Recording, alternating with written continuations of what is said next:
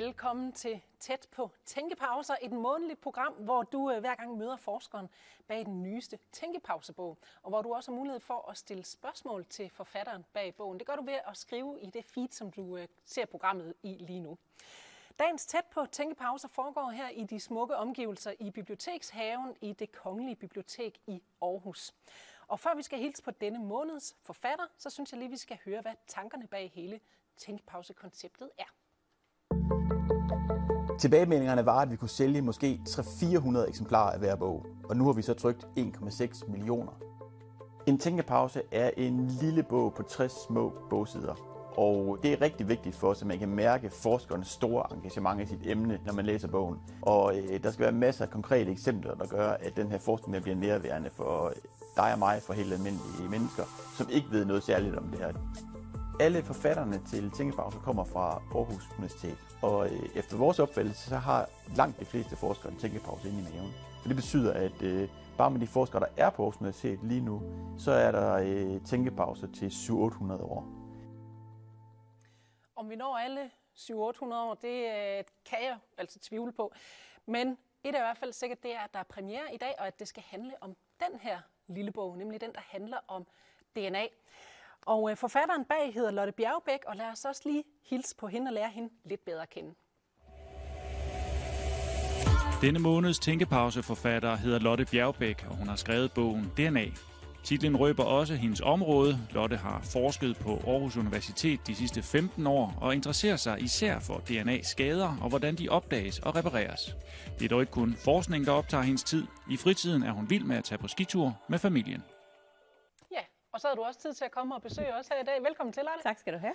Det var lige dit liv på 15 sekunder. Ja. Yeah. Men uh, nu har vi sådan cirka tre kvarter i hvert fald til at blive lidt klogere på uh, det, du sådan går og pusler med, pusler med til, til hverdagen, nemlig det her DNA-forskning. Ja. Og det er der jo så kommet den her lille bog ud af ja. nu. 60 små bitte sider er den altså på. Og øh, vi skal lige øh, snakke lidt om bogen og dit forskningsområde her, før vi tager fat på de spørgsmål, der, der kommer ind. Øhm, lad mig lige først spørge om, hvorfor det lige præcis var DNA, der blev dit forskningsområde. Altså, det er jo faktisk et ret godt spørgsmål. Det var slet ikke meningen, at jeg skulle arbejde med DNA. Jeg startede egentlig på biologistudiet, fordi jeg gerne ville øh, studere valer. Øhm, men så på andet år, øh, der bliver vi udsat for noget molekylær biologi, og så brændte jeg fuldstændig varm på alt det, der var småt. og så, øh, så var det egentlig lidt tilfældighedernes spil, at jeg i dag egentlig øh, arbejder med hvad hedder det, reparation af DNA-skader, er faktisk det, jeg primært kigger på i, i, i mit forskning. Øh, så, så, så det var egentlig tilfældighedernes spil, kan man sige. Det var egentlig, det var egentlig valg, at jeg skulle have studeret, men øh, det blev DNA. så, Nå ja, men altså, det er jo også... Øh, så. ved du, hvad din næste bog skal handle om. Øh, men altså, 60 sider har man jo så til ja. rådighed på den her... Øh, altså, og det er jo ikke en, en... Altså, den fylder jo heller ikke så meget, sådan en bog her. Øh, hvordan udvælger man indholdet til sådan en bog? Altså DNA er et stort ja. område. Det er også en udfordring, vil jeg sige. Og jeg var også sådan lidt, da jeg blev spurgt, om jeg måske kunne have lyst til at skrive en tænkepause, så øh, skulle jeg altså faktisk lige tænke lidt over, øh, om, om det var noget, jeg kunne. Øh, øh, et, fordi at man som naturvidenskabelig forsker, der bruger man rigtig meget figurer og sådan noget. Og Tænke Pause er jo en bog uden figurer. Så det gør jo, at man skal formidle på en helt anden måde, end, end, end vi egentlig er vant til øh, inden for naturvidenskab. Og så det der med at vælge ud, jamen jeg var godt klar over, at der skulle være noget historie i, fordi jeg synes, DNA's historie er faktisk enormt spændende. Og så skulle der selvfølgelig være noget om de nye teknikker og hvad vi kan med DNA. Fordi jeg synes egentlig, det spejler eller afspejler rigtig godt, hvor langt vi er nået på egentlig forholdsvis kort tid. Så, øh, så det var sådan egentlig de to ting, jeg tænkte, det er i hvert fald det, jeg sådan ligesom skal være ops på, når jeg planlægger den her skriveproces øh, om DNA. Ja. Og, og hele den her, det her formidlingsspørgsmål, Øhm, yeah. som du siger, altså, fordi du er jo, du er jo vant til at, at undervise også. Yeah. Øh, Altså, Men det er, jo, det, er jo, det er jo, nu kalder jeg det forskersprog. Ja, og øhm. det er det jo også. Altså, øh, det er første gang, jeg prøver at skrive noget, som skal formidles på en helt anden måde, og det har været en kæmpe udfordring, men det har også været ekstremt øh, inspirerende, og øh, det har givet mig rigtig meget her, øh, når jeg kigger på det efterfølgende, så giver det mig faktisk noget til min undervisning også. At, øh, at jeg tænker måske på en anden måde over, hvordan jeg forsøger at formidle tingene, også til de studerende i dag, for at, at, at være lidt bedre til at, at, at, at, at kunne, kunne beskrive nogle forholdsvis komplekse ting, der foregår i vores celler for eksempel. Øh, så, så jeg synes, det har, været, det har været en gave for mig faktisk at få lov til at skrive den her bog. Øh, netop fordi jeg synes, jeg er blevet en bedre formidler af det. Så nu har dine elever faktisk en chance for Så nu har mine elever en chance for at forstå mig. Lad os se, om der kommer noget godt ud af det her til eksamen. Så. Det må vi se. Ja. ja, men, og det er jo det der med DNA. Øh, altså, DNA-sproget. Hvad, hvad har du så gjort for ligesom at gøre det forståeligt? Jamen altså, det er jo meget det der med at bruge nogle forskellige øh, øh billeder øh, på, hvordan øh, DNA'et er. For eksempel det der med, hvordan er DNA'et opbygget, ikke? Fordi der er nok ikke så mange, der tænker på DNA'et som sådan en fin, snoet vindeltrappe, men det er sådan nogle af de øh, ord, man forsøger at finde til netop at beskrive ja. noget, så der kommer et billede på, hvad, hvad, hvad er det for noget.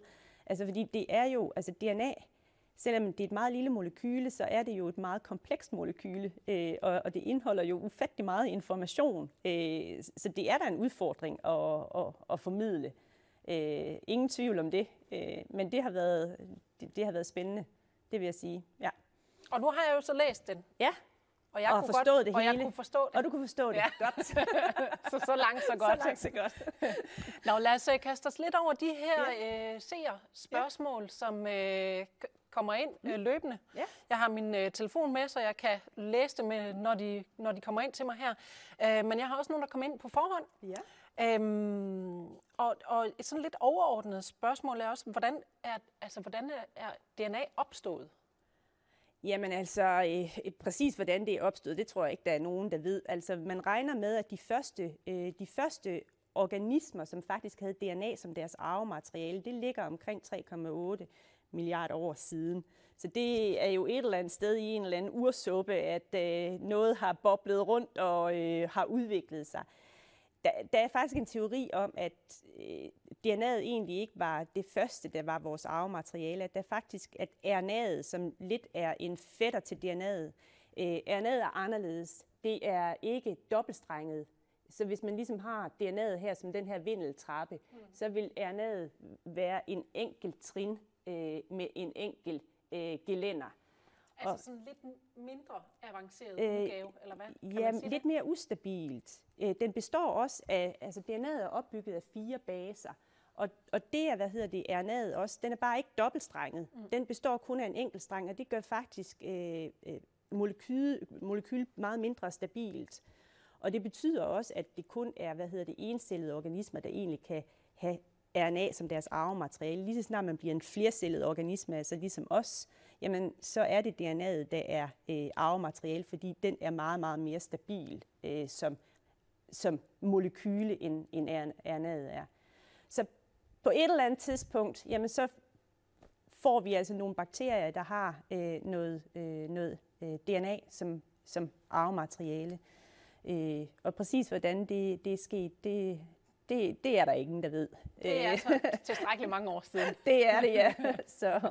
Men nu du lige faktisk er ved det her med, ja. med DNA, så kan jeg lige tage en af de øh, spørgsmål, som øh, også er kommet ind, nemlig spørgsmålet om øh, coronavirus, som vi har nu, og, øh, og det her med, kommer der snart en øh, vaccine? Ja. Og det har du jo faktisk rigtig svært ved at svare på, fordi Jamen, det har det er jo med ANR at gøre, ikke? Jo, øh, en corona, øh, altså øh, coronavirusen, altså covid-19, som, øh, som er den, der, øh, der ligesom ja, den, udgør pandemien lige i øjeblikket, øh, jamen det er en RNA-virus. Så dens arvemateriale består af RNA, og det betyder jo også, at sådan, sådan en virus vil mutere på en helt anden måde, end, end hvis øh, arvematerialet havde været DNA. Og det gør det måske også lidt mere tricky og, og finde øh, en øh, virkelig virksom øh, vaccine, øh, fordi der netop sker mange mutationer i øh, RNA-virus. Øh, det kender vi fra influenza. Øh, influenza, som kommer en gang om året, øh, jamen det er også en RNA-virus. Og, og det betyder jo faktisk, at man skal, altså den vaccination, man får for influenza, det er jo en, man skal have hvert år. Og der forsøger WHO egentlig at sammensætte øh, noget ud fra, hvad man ved er i omløb, og hvordan det ser ud, øh, sammensætte en vaccine, der er virksom øh, mod sådan en øh, RNA-virus som, som influenza. Så om vi får en vaccine, det håber jeg da. Jeg tror, alle vil gerne tilbage til normen, men, men hvornår, det kan, det, det, det kan være svært at sige. Altså, jeg ved, at der er... Det sidste, jeg læste, det var, at der var omkring ni, der var, på, øh, der var i fase 3. Øh, ni øh, typer af vacciner, der er i fase 3. Og fase 3, det er... Det er den sidste, inden man ligesom øh, kan gå ud og begynde at bruge den. Ja. Så lad os da håbe, at der er noget inden for en overskuelig fremtid, så vi kan få vores normale liv tilbage, vil jeg sige. Det kunne være dejligt. Så de der frustrationer, når, når der er nogen, der sådan, hvorfor kan de der forskere ikke bare lave en vaccine?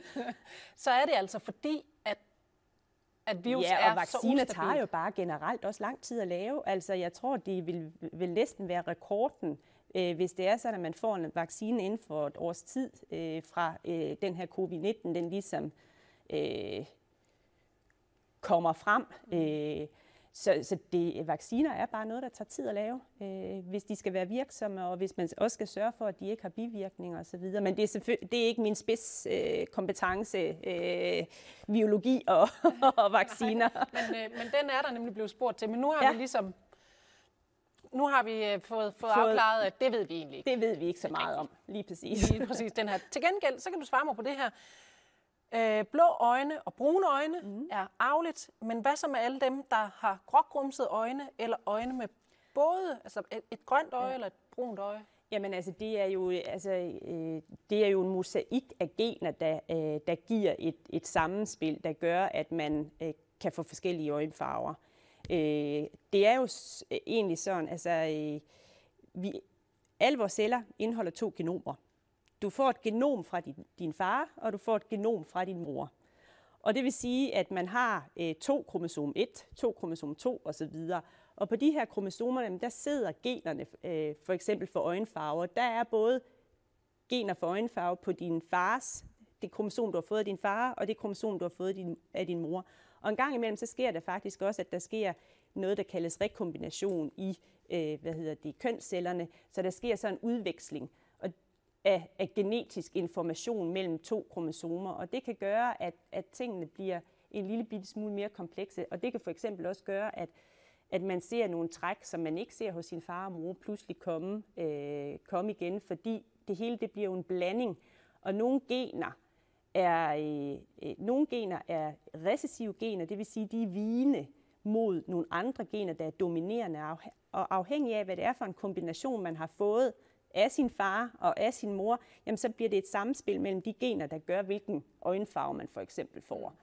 Så tingene er ikke helt, altid helt så sort-hvid, altså øh, i forhold til netop sådan noget som øjenfarve, som, øh, som det kan være i forhold til nogle andre ting, for eksempel.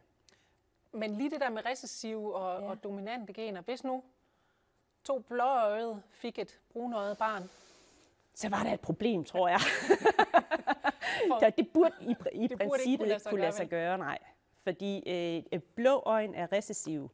Så hvis, øh, øh, hvis øh, to blåøjede øh, personer, de har i princippet, de bærer gen for blå øjne på begge deres kromosomer, øh, der hvor øh, genen for øjenfarven den sidder. Så øh, det vil være meget, meget svært at få et brunøjet barn, hvis det er sådan, at man øh, faren er blåøjet, og moren er blåøjet. Det kan sagtens lade sig gøre at få et blåøjet barn, selvom moren har brunøjen, og faren har blå. Øh, fordi moren behøver ikke nødvendigvis, hun har jo også to sæt kromosomer, mm. og, øh, og på det ene af hendes kromosom sidder gen for øh, brunøjen, og på det andet kromosom sidder genen for blå. Og det kan være, at det er gen for blå, hun giver videre til sit barn, som så også får det blå gen mm-hmm. fra sin far, og dermed får barnet blå øjne. Men der vil så være en 50% chance for, at de børn, øh, øh, altså, øh, der er 50% chance for, at man får brun, brunøjet børn eller blåøjet børn øh, med en mor, der bærer et gen øh, for blå øjne. Så, øh, så det er det der samspil, der er mellem, mellem gener, og noget af det er, øh, er, er, er forholdsvis enkelt, og noget er meget mere kompliceret, og hvor der er flere forskellige gener, der er inde og spille sammen for at give en given, det man kalder en fenotype, altså det, der kommer til udtryk. Så, så hvis det er, nu har jeg sådan noget lidt... Grumset, eller hvad? Ikke, man kan ikke sådan kalde det en helt stærk, klar farve, men altså ja. øh, et eller andet, der ligger ja. et sted mellem gråt og, og grønt. Øh, hvor, altså, hvordan kan jeg så få sådan en øjenfarve? Øh, Jamen, det, det, det, kan være, det kan være et samspil altså det, øh, af, af, flere, af flere gener, der simpelthen går ind. Altså, der kan være noget, der kommer i forskellige, øh, øh hvad hedder det, øh, bliver udtrykt forskellige osv., der gør, at du ikke lige har klare blå øjne, men har en lidt mere grumset øh, øh, gråblå øh, øjne. Så det er simpelthen et samspil mellem forskellige gener. Så. Øhm et andet spørgsmål her. Øh, hvordan ved celler, om de skal udvikle sig til at være en del af øret eller hjertet? altså, ja, det er jo faktisk et rigtig godt spørgsmål. Øh, fordi det er jo egentlig sådan, at øh, vi mennesker vi indeholder 220 forskellige slags celler. Øh, men hver enkelt celle opstår jo ud fra en stamcelle, altså fra når øh, hvad hedder det, sædcellen og ægcellen går, øh, øh, går sammen, så har man ligesom den første stamcelle. Og den første stamcelle, den er jo ikke differentieret. Den kan blive til hvad som helst. Og, øhm, og så sker der jo så det under et fosters udvikling, at de her celler, de her stamceller, de skal ligesom få deres destiny. Altså de skal blive til enten hudceller, eller celler i leveren, eller øh, en af de 220 forskellige celler. Og det kan jo godt være sådan lidt, når man tænker over det, fordi alle celler har jo det samme DNA i sig. Mm. Der er jo ikke forskel på, på, på DNA'et i cellerne, så der er jo noget andet, der ligesom skal bestemme, hvordan øh, det her det nu bliver til en hudcelle, og det her det bliver til en levercelle. Og det er noget, der hedder epigenetik. Det er noget, der ligesom ligger ved siden af generne eller over generne, der hjælper med at styre, hvad er det for nogle gener, der ligesom skal tændes og slukkes i de forskellige celler, sådan at i dine hudceller er der nogle gener, der er tændt, og andre er slukket, mens i levercellerne er der et andet mønster på, hvordan gener er tændt og slukket. Og det er så det, der gør en levercelle til en levercelle, og en hudcelle til en hudcelle. Jeg læste faktisk øh, en, der havde forklaret det lidt ligesom en bold, der ruller ned eller en sten, der ruller ned af et bjerg, at på toppen af bjerget, jamen der har du de der udifferentierede celler, og så tager, øh, så tager den en tur ned og, og, og lander i forskellige daler. Når man først er landet i en dal, kommer man ikke op igen. Så er man ligesom bestemt til, hvilken celletype man bliver til. Og det betyder egentlig, at de her celler bærer nogle markater på deres DNA, altså nogle små flag. Øh, og nogle små flag på nogle proteiner, der bliver brugt til at vinde DNA'et op og gøre DNA'et sådan forholdsvis kompakt, så det her to meter lange DNA, vi har i hver af vores celler, det ligesom kan være i sådan en lille bitte celle. Og, øhm, og de her flag, det er egentlig cellens hukommelse. Så når en levercelle deler sig, så giver den den her hukommelse med sig. Den giver flagene med sig og fortæller, at den nye celle, der opstår i den her celledeling, også skal være en levercelle.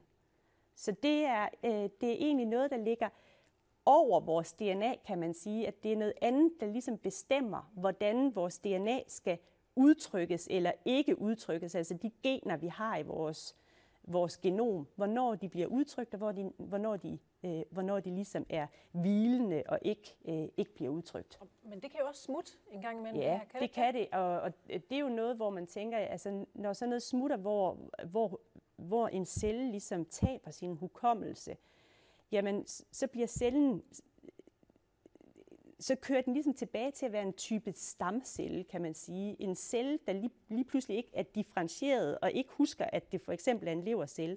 Og så kan den begynde at dele sig, ligesom en stamcelle deler sig.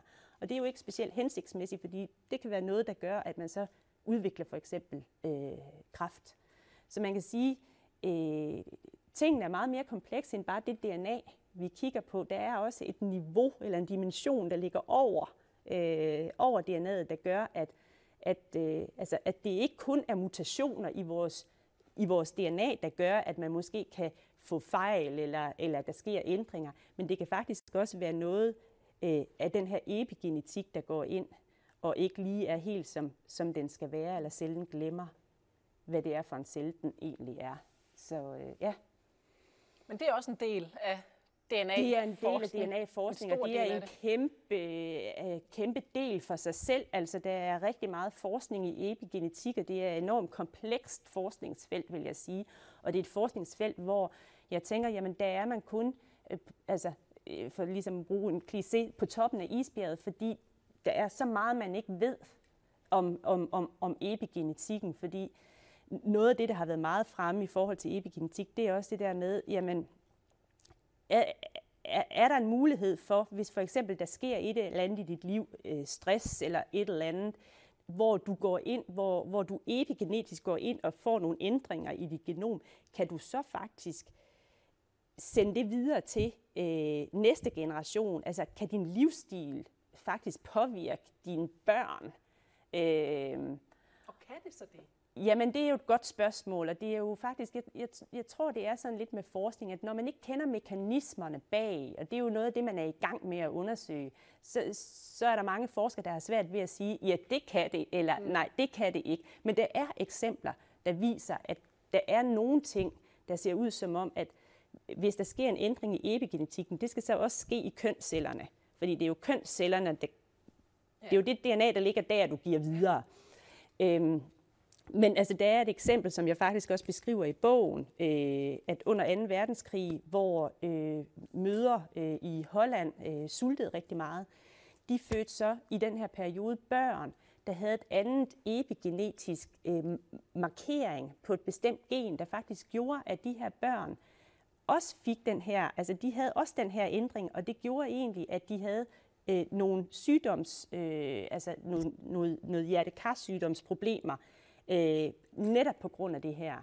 Så det var, det var sådan en af de eksempler, at der, var, at der er noget, der kan gives videre, fordi der har været en bestemt situation, der har gjort, at der er sket nogle ændringer øh, i øh, morens øh, kønsceller, som så ligesom er blevet givet videre. Det er så ikke noget, de her børn, de så, øh, det, det, det kan forsvinde igen, kan man sige.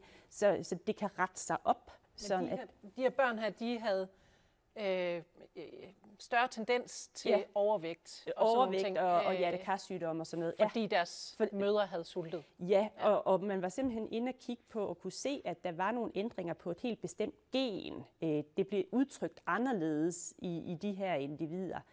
Øh, så, så noget kan jo tyde på, at, at, at at epigenetiske ændringer i moren, hvis det også går til kønscellerne, at det jo også er noget, der faktisk kan, mm kan gå til den næste generation. Men det er stadigvæk et nyt område, ja, øh, det som det. der er masser af plads ja. til at det, studere, det, studere videre i og forske ja. øhm, Der kommer et spørgsmål her, mm-hmm.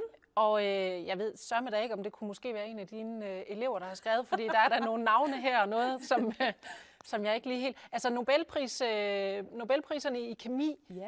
øh, er lige blevet uddelt. Ja. Og der er et par stykker, der har øh, fået den. Emmanuel Carpentier, yeah. måske hedder den ene, og Jennifer A. Doudna. Ja. Øhm, ja, og så synes jeg egentlig, fordi så kommer der her et spørgsmål, øh, der står her, som jeg forstår det, så er det et DNA-redigeringsværktøj.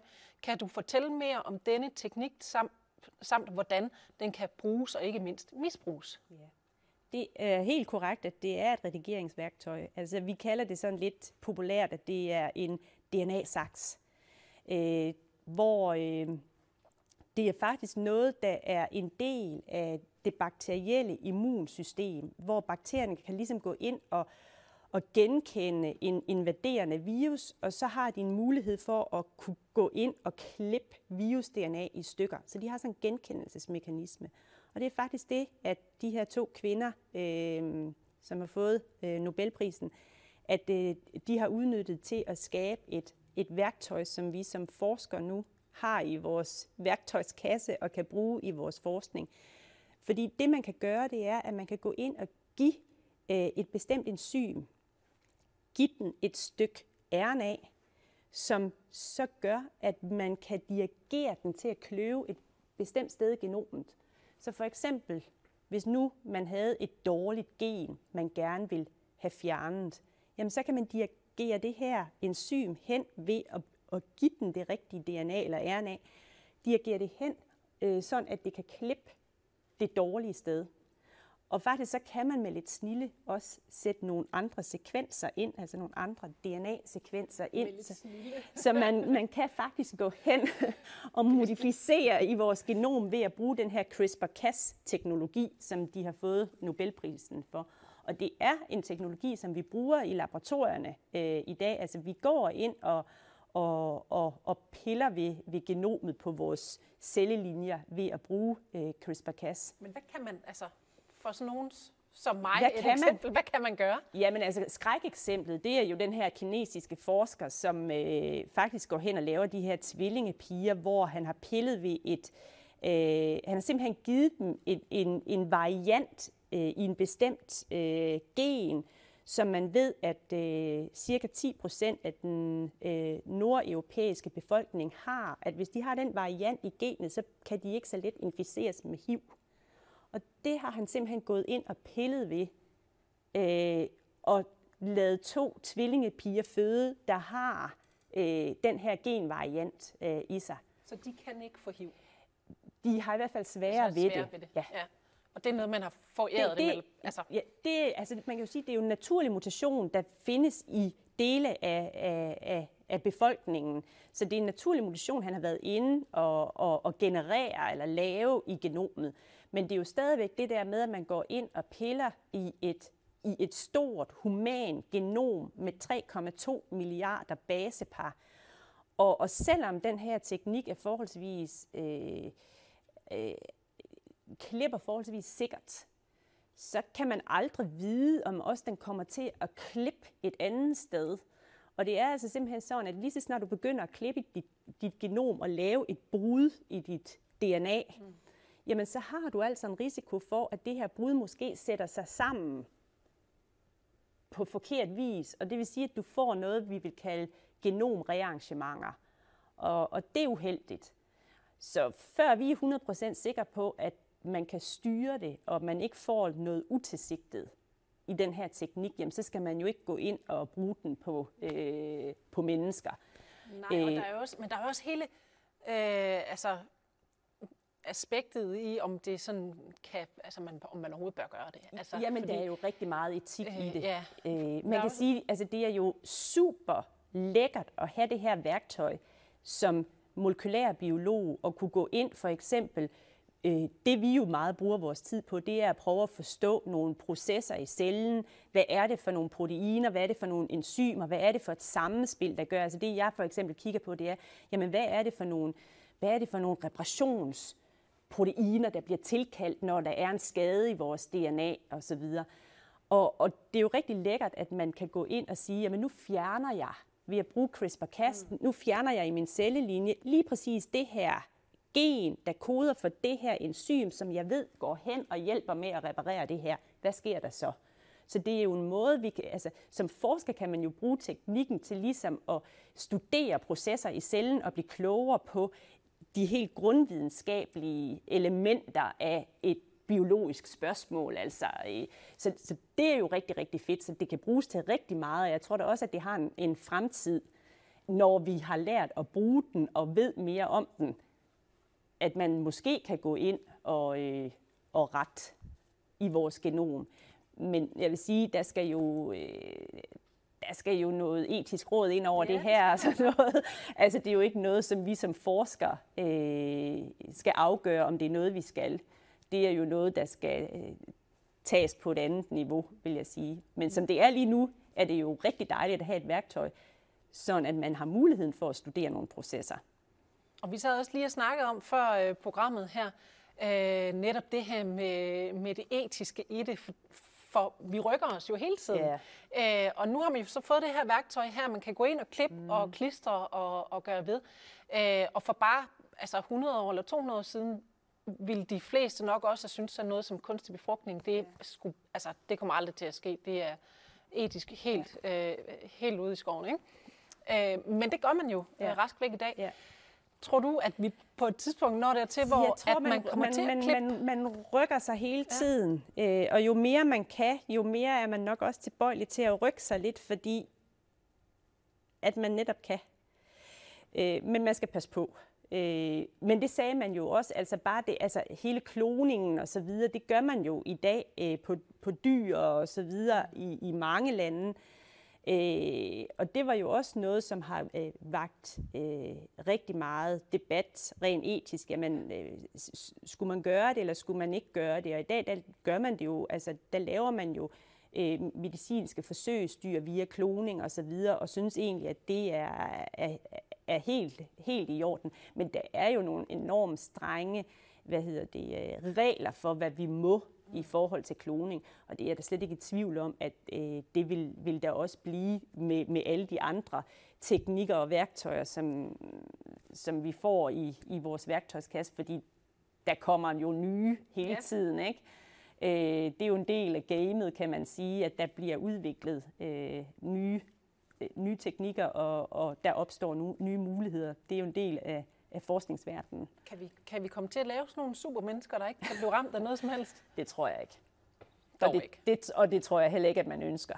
Øh, igen, der bor vi heldigvis i et, i, i, i et samfund, der, hvor der er nogle øh, etiske spilleregler, der bliver, bliver sat. Så, så, så, så længe vi, vi, vi er der, så er jeg ikke så nervøs for det. Lad os øh, kigge lidt på, øh, hvad der ellers kommer ind her. Hvor mange procent af vores DNA kender man betydningen af, står der her? Det er faktisk et rigtig godt spørgsmål. Øhm, det var jo sådan, at der var et, øh, et stort øh, human genomprojekt, der blev, der blev sat i vandet der i 90'erne, hvor man, øh, der havde man lige lært at, og, hvad hedder det, øh, læse øh, rækkefølgen af de her fire baser. Øh, øh, og man ønskede så simpelthen at bestemme rækkefølgen af vores 3,2 milliarder øh, baser, der er i sådan et genom. Og det var et projekt, der tog øh, lige knap 15 år og kostede en hulens masse penge, øh, fordi teknikkerne var ikke så sofistikerede, som de er i dag, hvor vi kan gøre det meget, meget hurtigere. Øh, og der var overraskelsen faktisk, at meget lidt af vores genom, øh, cirka 1,5 procent af vores genom, det er egentlig det, der koder for øh, proteiner og enzymer, og, øh, som, som øh, varetager funktioner i kroppen. Og det tror jeg, der var rigtig mange, der var forbavset over, fordi hvad laver så resten? Ikke? Øh, så har man så efterfølgende begyndt at finde ud af, jamen, der må være en hel masse forskellige DNA-elementer, der er vigtige for, hvordan vores gener de bliver tændt og slukket, for eksempel. Så så nogle af de her kontrolelementer, der kunne være i cellen. Og det viser sig så, at jamen, det udgør faktisk, der er cirka seks gange så mange kontrolelementer, som der er øh, DNA, der koder for noget. Så, altså, så det siger jo bare noget om kompleksiteten. Ikke? Og øhm, så nu er vi sådan op omkring, hvor vi ved, at der er omkring 10 procent, som vi sådan ligesom kan godt gøre for. Og så har vi så en hel masse øh, gammelt virus, der også sidder i vores DNA.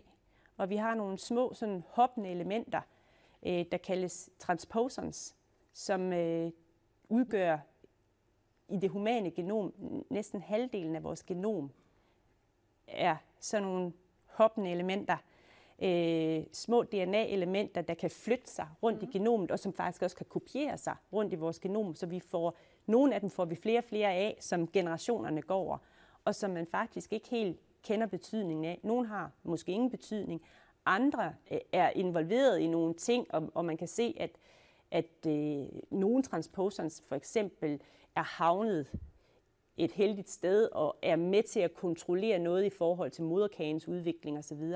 Men øh, der er rigtig meget, som, som vi ikke, ikke kender øh, betydningen af.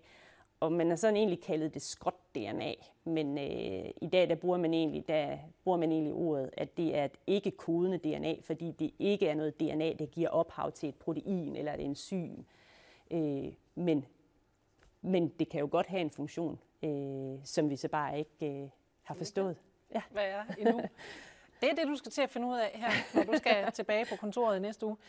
Øhm, der er kommet lidt spørgsmål med det her med, med, med det her klipperi her. Ja. Øhm, kan saksen, nu kalder mm. vi den saksen ja. her, på sigt bruges til at klippe cancerceller og så videre over, står der?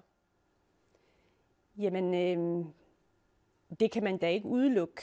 øh, at det er jo ikke cellerne, den, den klipper over. Så skal det være sådan, at man går ind og rammer noget DNA, som er, er det DNA, der for eksempel giver ophav til, at cellen bliver til en cancercelle. Øh, men der er vi jo ikke endnu overhovedet. Men altså, jeg tror, man kan ikke udelukke noget for fremtiden egentlig. Altså, Nej, så der, er, der er også lidt af i familie med den her, øh, tror jeg i hvert fald, der menes her. Kan man bruge DNA til regulering og forebyggelse af fedme og overvægt, som jo er et stigende sundhedsproblem?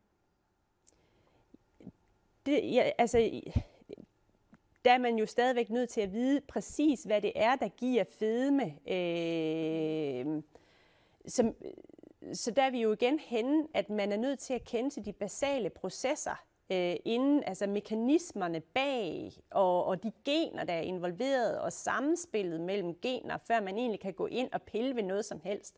Og det er jo faktisk derfor, at grundvidenskabelig forskning er utrolig vigtig, fordi det er jo egentlig det, vi gør. Vi går ind og kigger på nogle af de helt basale processer i cellen og prøver at forstå dem, og så håber vi jo så, at for eksempel medicinalindustrien kan bruge det øh, fremadrettet til behandling af øh, fedme for eksempel. Øh, men det kræver, at vi forstår processerne, før vi, kan gå, øh, før vi kan gå ind og gøre noget ved det.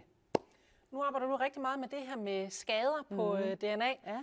Øh, og der er kommet et spørgsmål, som øh, jeg tror, du vil have ret nemt ved at svare på. det kunne da være dejligt. øh, kan 5G-netværks udstråling skade ens DNA? Uh, det ved jeg ikke. det ved du så ikke. der har jo været noget om, at øh, der har jo været skriveri om, at øh, sådan noget kan skade DNA, men øh, det altså øh, der er ikke det sted nej. forsket? Ikke hvad jeg ved af. Nej. Altså der er jo rigtig meget der kan skade vores DNA. Altså øh, hvis man kigger på vores DNA i hver enkelt celle dagligt, der får vi jo cirka 50.000 skader. Ja, det er jo lidt der skal, foruroligende faktisk. Ja, men altså, vi, altså vores celler er også ufattelig gode til at reparere de her ja, skader. Jo. Det går jo godt de fleste gange, kan man sige. Ikke? Så, øh, så det, vi, cellerne er jo udstyret med en virkelig formidabel værktøjskasse med alle de redskaber, der skal bruges til både at opdage de her skader, fordi det er jo det første, der skal ske, men øh, også at reparere skaderne. Og det er jo forskellige værktøjer, der skal til afhængig af, hvad det er for en type skade, der er opstået. Altså det kan jo for eksempel være noget skade, der er opstået i forbindelse med UV-bestråling, øh, hvor øh, to baser ligesom har sat sig sammen. Og det vil sige, at de skal klippes ud og erstattes med nogen, der ikke sidder sammen.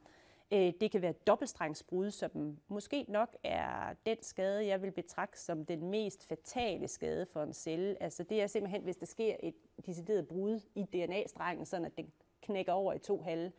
Men, men det klarer cellen også.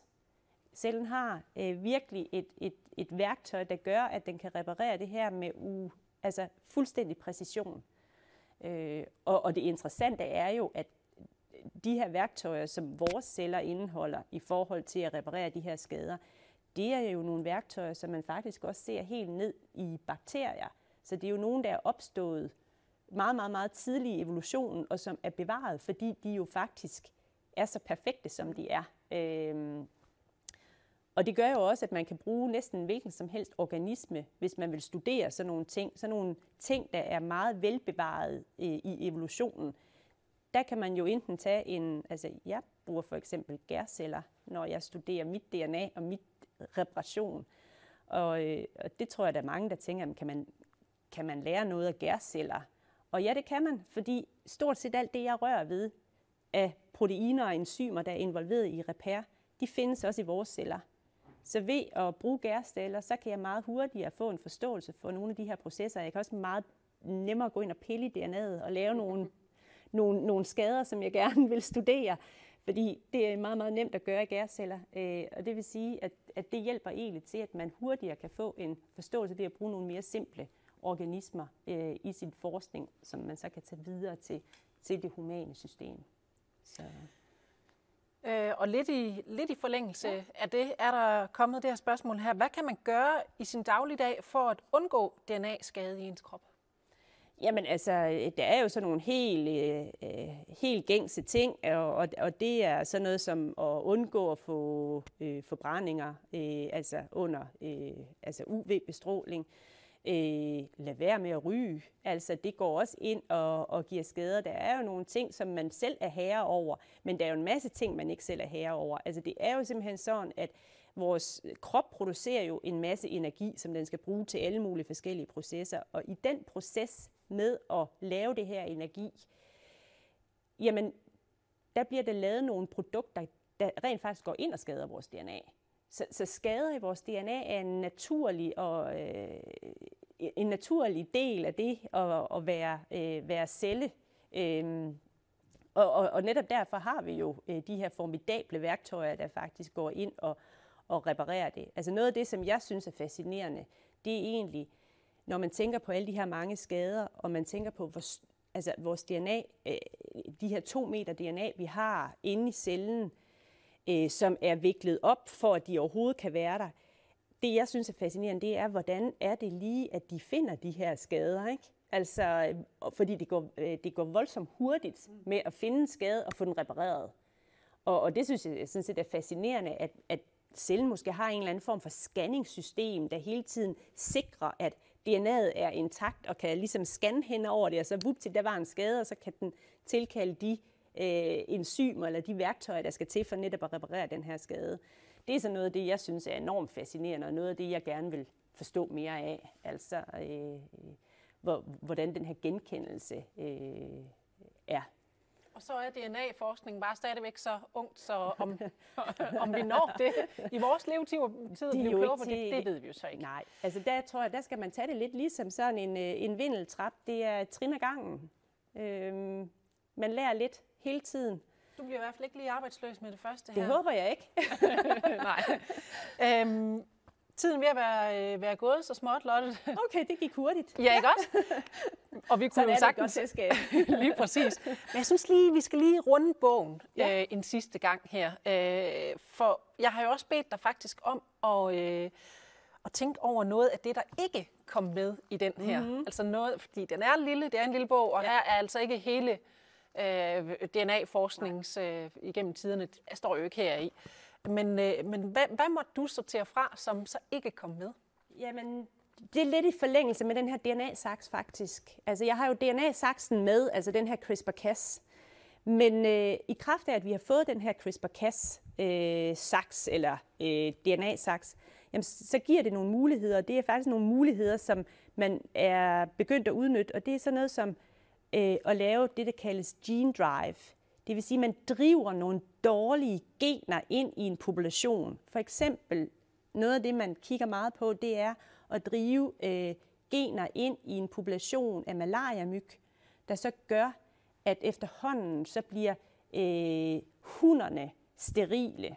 Og det man faktisk har gjort, det er, at man har sat simpelthen sådan et, et CRISPR-Cas ind i øh, kønscellerne på, øh, det starter man så ud med i, øh, hvad hedder det, øh, altså de er sat ind sådan, at de i kønscellerne kan de kopiere sig selv.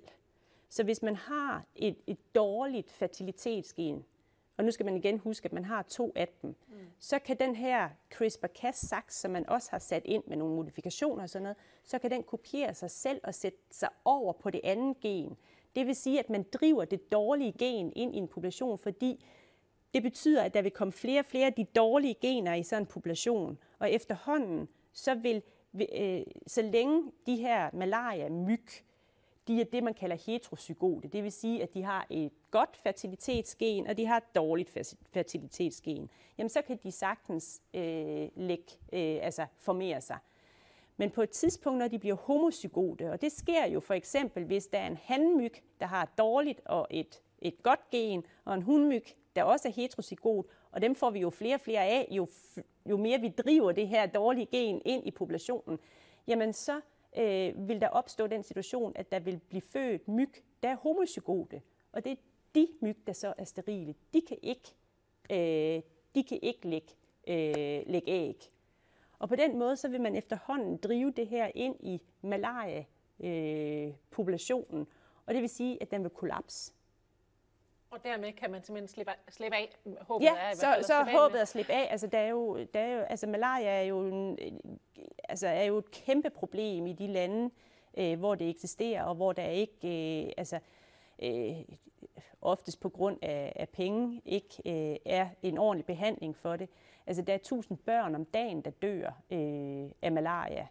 Så øh, man kan sige, at det der med at bruge sådan en CRISPR-Cas med noget, øh, hvor man kombinerer det i nogle kønsceller og driver et dårligt gen, fordi det her det er jo virkelig noget, der ikke normalt vil fungere, fordi normalt er det jo sådan, at øh, genetikken, det, øh, det er jo ofte sådan, at øh, jeg tror, de fleste har hørt det der survival of the fittest, ikke?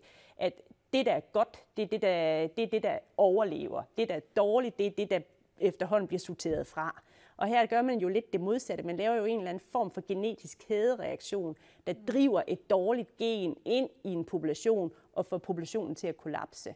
Og det er sådan en af de ting, hvor man kan sige, at der er CRISPR-Cas-teknologien ved at kan bruge den i en lidt modificeret udgave, der er den jo formidabel, hvis det er det, man vil.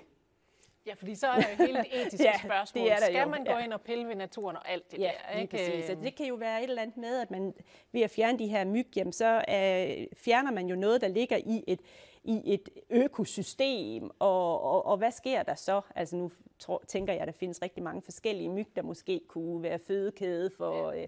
øh, øh, eller er nederst i fødekæden for andre dyr, men, men ja, men, men, men det giver nogle muligheder. Det var sådan en af de ting, hvor jeg tænkte, det, det, det er sådan noget, jeg synes er fascinerende, at man faktisk kan gøre, øh, at, man, at man kan drive dårlige de, øh, gener ind i, øh, ind i en population. Men lige præcis det nåede øh, ikke til Nej, til det nåede ikke til bogen. Der er meget andet i den. Men nu har vi jo så til gengæld hørt øh, lidt om det her, ja. og tusind tak, fordi øh, du ville komme og snakke med ja, mig her i dag, tak. øh, Lotte. Og også tak til jer, der har kigget med og stillet en masse gode spørgsmål til øh, Lotte. Tænkepausen om DNA er i boghandlen nu, så det er bare med at komme afsted og øh, få fingrene i den der. Og jeg vil sige, at vi er altså ikke, vi er ikke rundet det hele. Jeg har læst den, og der står altså meget mere her i. Meget spændende bog. Øh, næste tæt på tænkepauser, det bliver den 11. november. Og øh, der kan du altså allerede sætte i kryds i kalenderen nu. Der skal vi møde Andreas Liberoth, der forsker i fantasi. Og det er altså dermed også emnet for vores næste program. Jeg håber, øh, du vil kigge med igen der. Så herfra, god aften og på gensyn.